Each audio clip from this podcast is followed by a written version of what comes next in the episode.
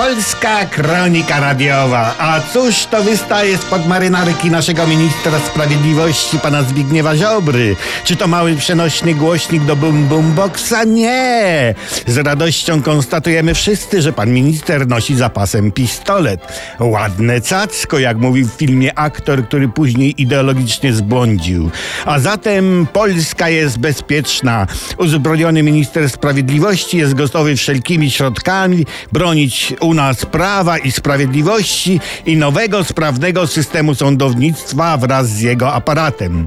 Nie jest to pistolet na wodę. Nasz pan Zbigniew jest zbyt poważnym człowiekiem, by z wrogami bawić się w śmigus dyngus powszechnie znanym jako lany poniedziałek. Pan minister ćwiczy strzelanie, a więc znajduje czas w swoim bogato napiętym harmonogramie na ćwiczenia nakierowane na obronność kraju. Nie wątpimy, że w razie napaści Rosji, Unii lub Tuska nasz minister sprawiedliwości i prokurator generalny stanie w pierwszym szeregu bojowników o wolność naszą i waszą oraz jakąkolwiek inną. Żywcem Rosjanie i inni go nie wezmą. Atakujcie Putiny, Wagnerowcy, Prigorzyny, Sołowiowy, Unii Europejskiej i inne Tuski. Dzięki naszemu ministru doczekacie się adekwatnej odpowiedzi. A, nie chcecie atakować.